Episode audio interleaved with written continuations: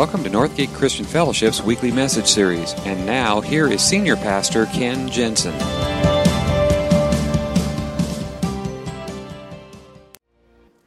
Well, good morning. Welcome. Uh, for those of you here at our Benicia campus, for those in our Vallejo campus, glad to have you with us again today. We are in week two of this series. We're going through this whole summer in 14 weeks through the Gospel of John. And um, the reason we're doing this is that, that very often, um, if you've been involved in church for a long, long time, you kind of get to the point where you think, I know, I kind of know this stuff. I kind of, I know all the answers. Um, and what you find out is you really don't. But to find that out, you really have to kind of take a fresh look at things all along the way. Um, the other reason is, is maybe you're here and you have no church background whatsoever. You have no Bible knowledge whatsoever. The great thing about the Gospel of John is it gives us a real good, clean understanding of who God is. In fact, in the introduction, we looked at this last week. John says, This is one of the reasons why I've written this gospel. He put it this way No one has ever seen God, but the one and only Son, who is himself God, has made him known. In other words, if you want to know what God is like, look at Jesus. If you want to get to know God, look at Jesus because he is the clearest expression that we have ever had as to who God is, what he is like, and the difference he can make in our lives. So, if you're here and you think you know all the answers and you kind of figured this whole stuff out and you, you know, you know the Bible backwards and forwards, I'm just going to ask you to just kind of wipe the slate clean and start looking with fresh eyes because you're probably going to discover some things about God that you never thought of before because Jesus is going to teach us some things about that. And if you're brand new to this whole idea, um, you're starting at square one. Jesus is going to be the best example of, of what it means to live in a relationship with God. And so that's what we're doing. And what, one part of what we're doing with that is we are publishing each week a devotional guide. It's in your bulletin. You want to pull this out. Um, and this says five different um, readings for Monday, Tuesday, Wednesday, Thursday, Friday. On the weekend, we'll give you a couple days off. Um, but it has a reading and then a, a devotional guide for each section that you have read. And we're encouraging you to take these with you every week. Take it home and each day read a portion, read through the, uh, the devotional guide in there, and just kind of keep your heart open to what God might be doing in your life. I would encourage you to also get a blank book of some kind and just journal your way through the Gospel of John. And one of the other things we're doing is because we know it's summer and people are going to be going on vacation and going to be kind of in and out. Um, we really encourage you stay with us online. Um, through the app, you can um, watch the video or listen to the podcast of our messages. And we are also posting the sermon outlines. They're available online, as well as the devotional guide. So if you miss a weekend, um, you can still download it in its PDF. It'll be available to you on thisis.church. That's our website. So um, really encourage you to stay with us through this whole thing because it's going to be an ongoing learning experience for all of us. We started last week with Jesus calling his first disciples. And the big idea in all of that was that anybody can be a follower of Jesus. Anybody. Doesn't matter your background, doesn't matter your experience, doesn't matter your knowledge or lack of knowledge. Anybody can be a follower of Jesus. Jesus called people from a wide variety um, to come and follow him. The whole idea was just simply come and see. Come and see. Just follow along. In fact, you don't even have to be a believer to start following Jesus. His disciples weren't total believers till they started spending three years with him. In fact, one of the things you'll find through the Gospel of John is over and over again, Jesus did something or taught something, and then they believed in him. That this believing is a process. And so you can start right where you're at and follow along with us together. So, um, we're going to be in chapter 2 today. And last week we looked at how Jesus called his followers. So now we're kind of thinking, okay, they, he said, follow me, and they went and followed him. Where's he going to lead them? Now, it, remember, two of his followers had been disciples of John the Baptist, so maybe they've got in mind, okay, we're back out into the wilderness. You know, he's going to teach us out in the wilderness, because uh, that's what John the Baptist did. Um, some of them are probably thinking, okay, we're going to go to synagogue, because that's where the rabbis go to do their teaching. But what you find is where Jesus takes them is not what you would expect. And a little bit of a surprise, but I think with a great deal of meaning and purpose, because Jesus never did anything by accident. So if you want to follow along, John chapter 2. beginning in verse 1. This is where they went. On the third day, a wedding took place in Cana in Galilee. Jesus' mother was there, and Jesus and his disciples had also been invited to the wedding. When the wine was gone, Jesus' mother said to him, They have no more wine. Woman, why do you involve me? Jesus replied, My hour has not yet come. His mother said to the servants, Do whatever he tells you. Nearby stood six stone water jugs, the kind used by the Jews for ceremonial washing, each holding from 20 to 30 gallons.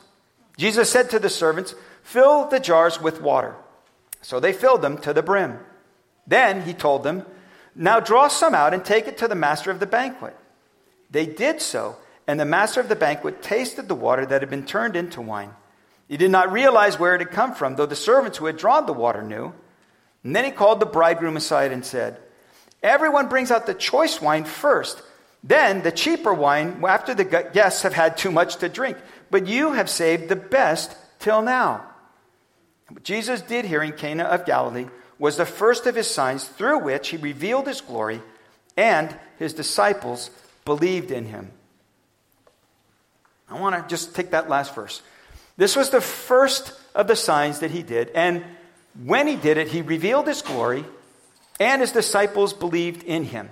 So the question is what did they see? What was it that, that Jesus did in this occasion? What was it that, that happened here that revealed his glory? And, and secondly, what was it about this whole uh, occasion and this, and this event that, that made his disciples believe in him? Because if you think about it, that's not exactly the place you would start if you wanted to teach people stuff. But that's where he picks to start his ministry. And like I said, Jesus never did anything by accident. I believe that in this one first miracle, he was showing us an awful lot about the character and nature of God and what it means to truly follow him. And I think more than anything else, this event, this miracle, was the first expression of God's grace to those who would become his followers through Jesus. And so today I want to talk about some of the signs of grace for you and for me in this story. And I think the first big idea is this that God's grace is available in any situation. Any situation. That in every moment, in every aspect of your life, in any event or experience in your life, God's grace is there. John makes it a point of telling us where this happened and how it happened. He says, What Jesus did here in Cana in Galilee was the first of his signs. Now, that word signs is very, very important. It is the word that John uses in his gospel for the miracles of Jesus. He doesn't call them miracles, he doesn't them, call them wondrous works, he calls them signs.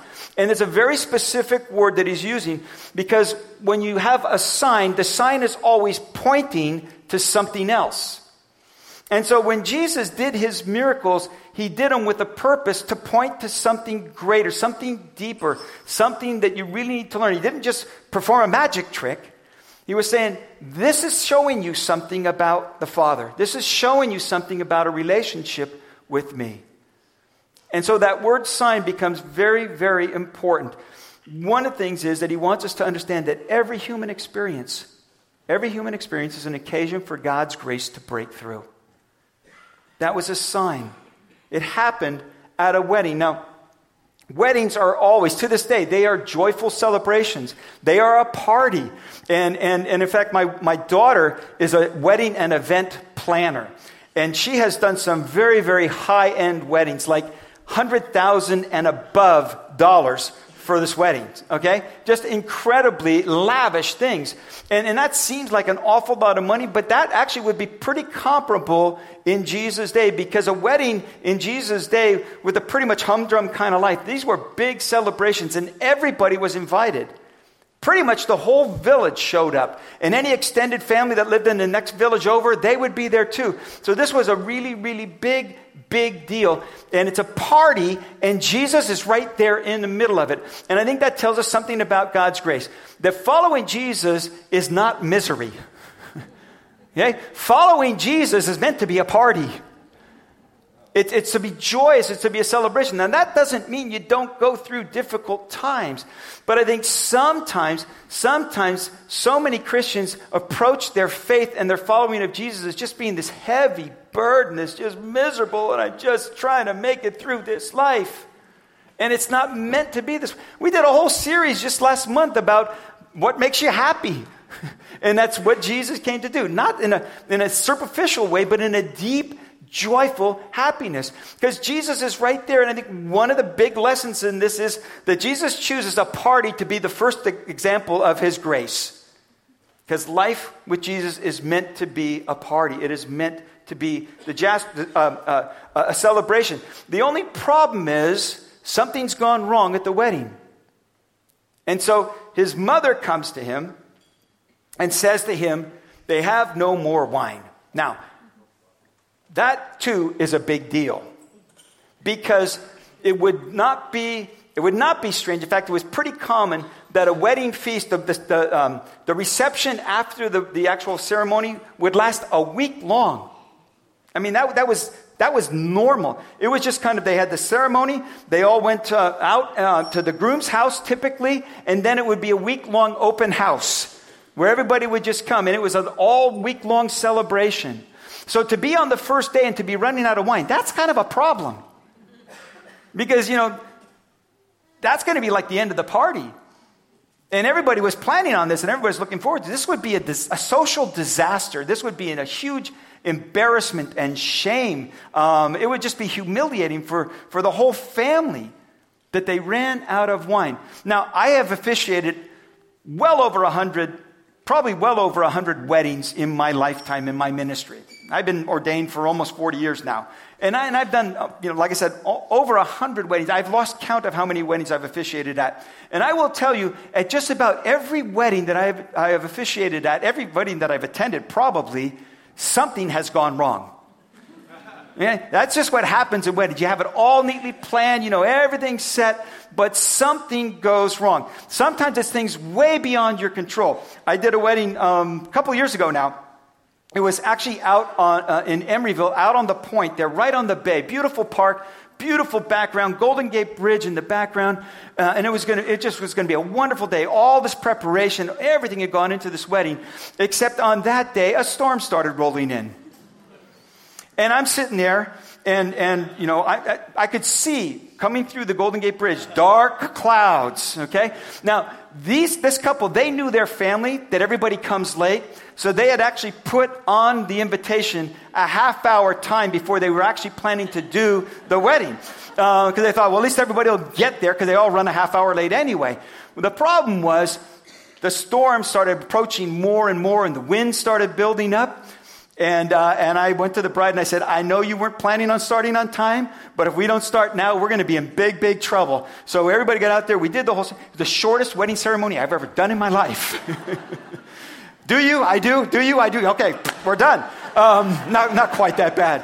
But by the time the ceremony was over, everybody was running for cover and totally drenched. Yeah, it's a wedding day they will never forget. There's another one. This was, this was probably the, the worst one, or the best if you like telling stories.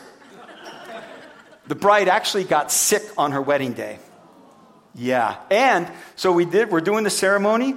And um, at this ceremony, we, we did a prayer at the end, and we had like a little kneeler down there, so they would kneel down, and, uh, you know, and then I would do a prayer blessing over it. And, um, and, and, and right at that moment, she just got sick to her stomach, deathly ill. And yeah, right there. In front of God and everybody. And, uh, and, um, and, and it was funny. No one in the audience knew. They all thought she was just really moved by this prayer. and, and, and we got to the end, and, and uh, the, the groom, he kind of took his handkerchief out of the pocket and gave it to her, and she kind of dabbed her mouth. And then they stood up, and I said, Now you may kiss the bride. And he was such a trooper. He just, he, he manned up. the kicker is, on their honeymoon, he came down with the flu that she had had. so they shared it together. I'm just happy to say they are still married to this day. Bound together in more ways than one. all of those things that I've experienced as a pastor officiating weddings would be just as disastrous, if not, this would be more disastrous actually than any one of those. Because it would just be so humiliating to everybody. It would be the end of the party. Everybody was looking forward to this. To run out of wine was a huge thing. So Mary goes to Jesus and says, They've run out of wine. And Jesus replies, Why do you involve me? Why do you involve me? My hour has not yet come. Now, that might seem a little bit harsh, um, but it really isn't. And, and in fact, um, woman, the word he used there, he uses it one other time at the cross.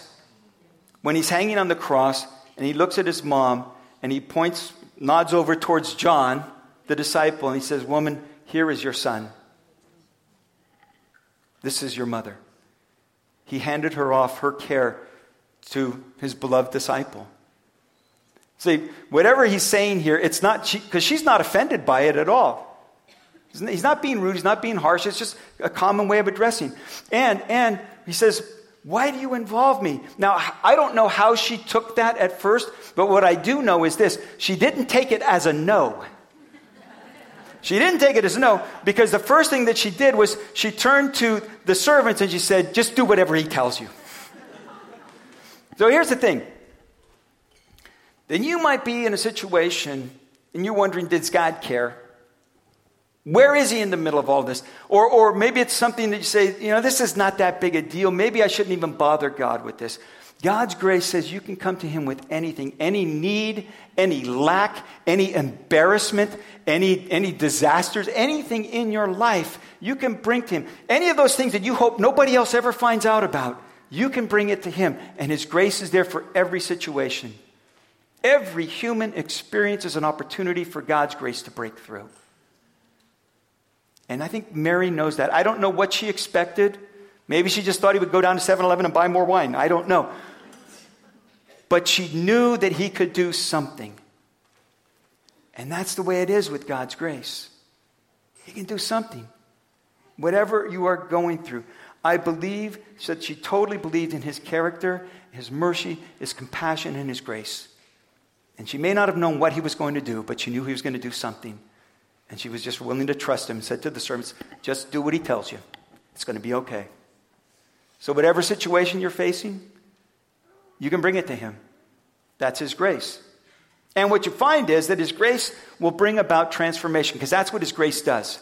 God's grace always changes things it brings about transformation because God is in the transformation business. John tells us um, what this sign was pointing to. Remember, I said he calls this a sign. He says it's pointing to something. What was it pointing to? It says this was the first of his signs through which he revealed his glory. Now, anytime in the Bible that you see that word glory, it usually has to do with God making his presence known in a way that reveals his character. So you might remember in the Old Testament where um, Moses asks God, Show me your glory. And God, in essence, says to him, You can't handle my glory. So what he does is, is he, he faces him towards this, this um, stone uh, area, and, and kind of there's a little break in it, not a full cave, but just a cleft there. And he, and he puts him in there, and he says, You just look, and I'll pass by behind you, and maybe you can handle that. Anytime you see the word glory in, in the Bible, it is God revealing himself, making his presence known, and in that showing us a little bit more of who he is. And what it's saying in this one is when Jesus is involved, nothing stays the same. When God's grace is involved, something is going to change. There is more going on here than meets the eye. Remember, this is a sign. So, what is it a sign of? Well, if you look at the details of the story, and John gives us a great number of details here, each one of those details, I think, reveal something else. The first is that this first miracle happens at a wedding. Again, if you read through the Bible very, very often, God uses this example of a husband to a wife to describe his relationship with his people both in the Old Testament and in the New Testament. In fact, if you get to the book of Revelation, when the end of all human uh, time comes to, to an end, and, um, and God brings all of his people together, they celebrate the feast, the wedding feast of the Lamb, it's called. That it's a celebration, it's a wedding. And, it, and it's the way that God described his relationship with his people. It was a covenant relationship. And I think in one way, what Jesus is doing in this thing at a wedding is he's saying there is a new covenant coming. Not like the old covenant. This is a new covenant that I am making with you, my followers. It happens at a wedding, a covenant relationship. He also says there's one of the details that the, the, the, the, jars that he used were not clay pots, they were stone jars that were normally used for ceremonial washing. Old religious ritual. Now, if you read in Jesus, uh, in the Gospels, Jesus often encounters the Pharisees and has these debates with them. In one of the debates, he says to them, You know, you are so concerned with cleaning the outside of the cup but the inside is still dirty. And I think by using the ceremonial washing jars as a place for this water, he's saying there's a new kind of cleansing coming on. And it's not cleaning up the outside life, it's cleaning up the new life. That's what I'm bringing to you. I'm going to wash the inside of you, not just the outside.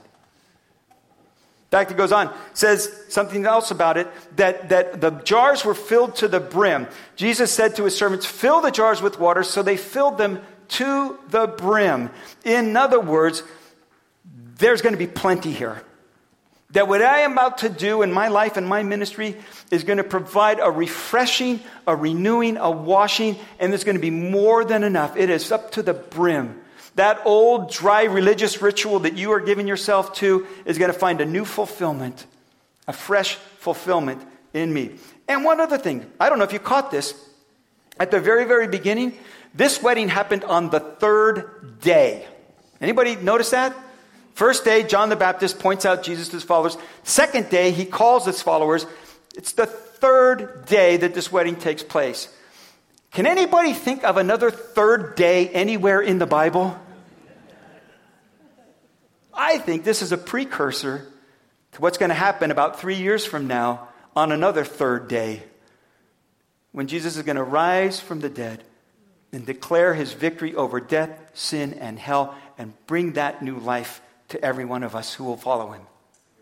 See, there's so much going on. And John gives us all these little details to help us understand Something really big is happening. This just seems like a fun little party and Jesus provide the wine. No, it's much, much deeper than that.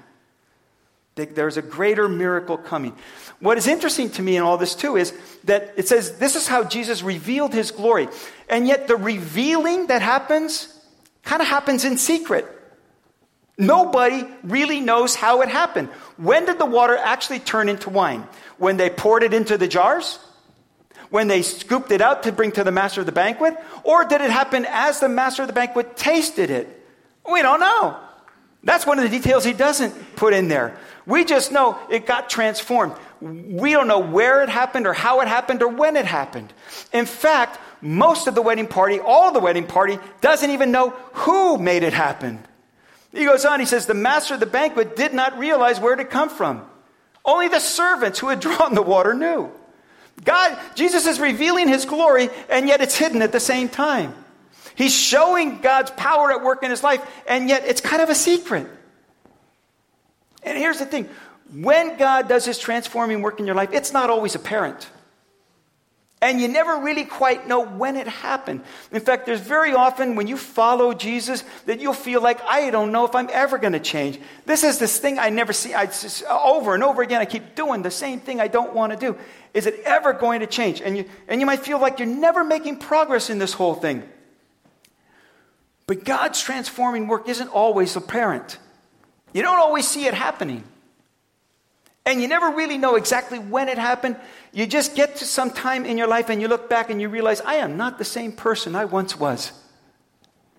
Because God's been doing his transform- transforming work in you and in me. Because that's what happens when you follow him. That's what his grace does. It transforms us. And the last thing is this that God's grace will always be more than enough and better than you expected. That's the way it is with His grace. Think about this. This miracle is incredibly extravagant. Do the, do the math here. It says that nearby there were six stone water jars. Six jars, okay? The kind usually used by Jews for ceremonial washing, each one holding from 20 to 30 gallons. Now, do the math on that. 6 times 20, 6 times 30, let's, let's go with 25. We'll split the difference. 6 times 25, 150 gallons of wine. That's a lot of wine. And, and it's not two buck chuck. It's the best stuff. It's the best stuff. And there is more than 150,000 gallons. That's like 36,000 servings of wine. That's going to get you through the week. That's going to keep the party going. And again, I think part of what he is saying is this is my grace. You will never run out, you will never come to an end. There is more than enough grace for you and for me. And his grace is not just about forgiveness. And sometimes we think of grace only in terms of forgiveness. The God will never stop forgiving. It's His nature, it's His love, it's His mercy, it's His grace. There is more than enough, but it's not just about forgiveness. Grace has to do with your life and transformation, and change and growth and development. His grace is more than enough, and it's about more than just forgiveness. It's the best thing for you. I love the way Dallas Willard put it that saints burn up grace like a 747 burns up jet fuel. His grace is always at work, forgiving, renewing, restoring, transforming, changing, growing. All of that happens by His grace. That God is acting in your behavior, in your thoughts, in your life, and through all of it, He is making you more and more like Christ. That's what His grace does. That when God's grace, what it is doing in your life at any given moment, in any given situation, through any given experience, is always at work making you the best version of you. He doesn't try to shape you into somebody else. Doesn't try to make you conform to somebody else's opinions or somebody else's ideas. He has a work in you uniquely. And His grace is more than enough, better than you ever expected. And what He is doing by His grace is shaping you into the very best version of you. The you that He had in mind when He created you. The you that maybe you lost through your sin and your disobedience and your, your wanderings. He brings you back to that best version of you. And John sums up the whole thing with these words This was the first of the signs through which he revealed his glory, and his disciples believed in him. Just like us, they didn't understand everything. They still had a long way to go. It was still going to be another three years. But this one example, this one first sign of God's grace was enough for them to say, I'm ready to take the next step. Would you bow your heads with me?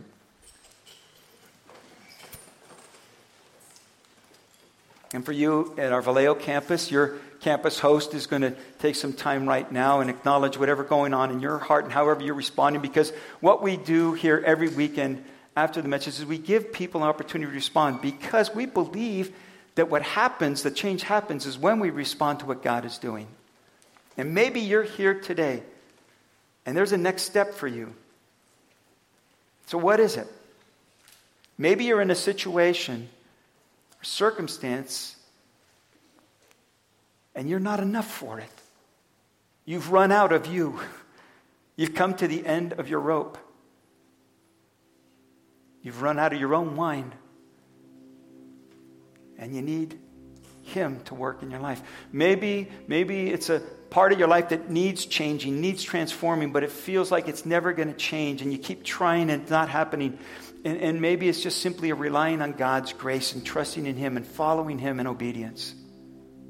Or maybe you're at a point where your faith has become dry and lifeless ritual, just going through the motions. And maybe today you're in need of a fresh, fresh newness and joy to your life with Christ. But if any of those describe you, if you find yourself with lack, or you find yourself in a situation beyond you, or you need something to change, or you just need, need a fresh breath of God's Spirit in your life. Oh, I would love to pray for you as we close. And if that describes you in any way, I'm just going to ask you just raise your hand, hold it up for a moment, catch my eye. Yeah. Yeah. Yeah. Yeah. Yeah. Yeah. Yeah. Yes, yes.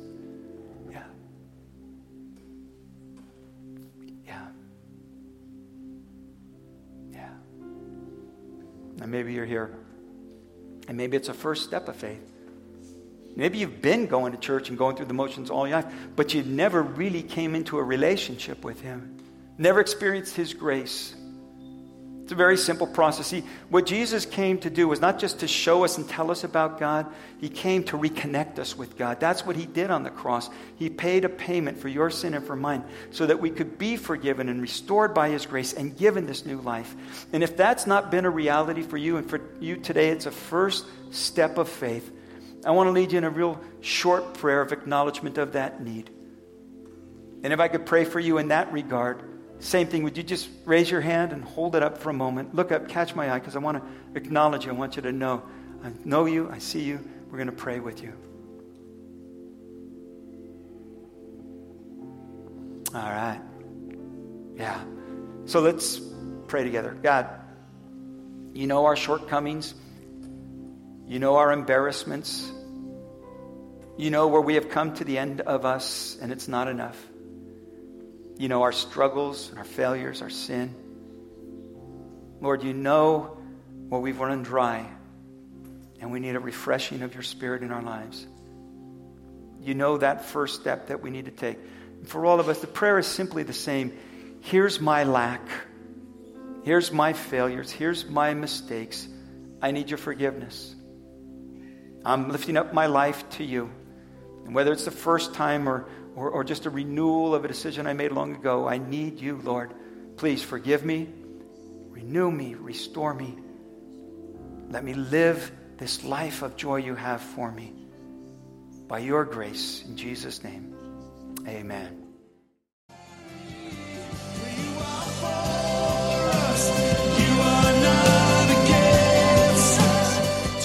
Thank you for listening to this week's message. We trust that you'll join us again soon for another uplifting message from Northgate Christian Fellowship, located in Benicia, California.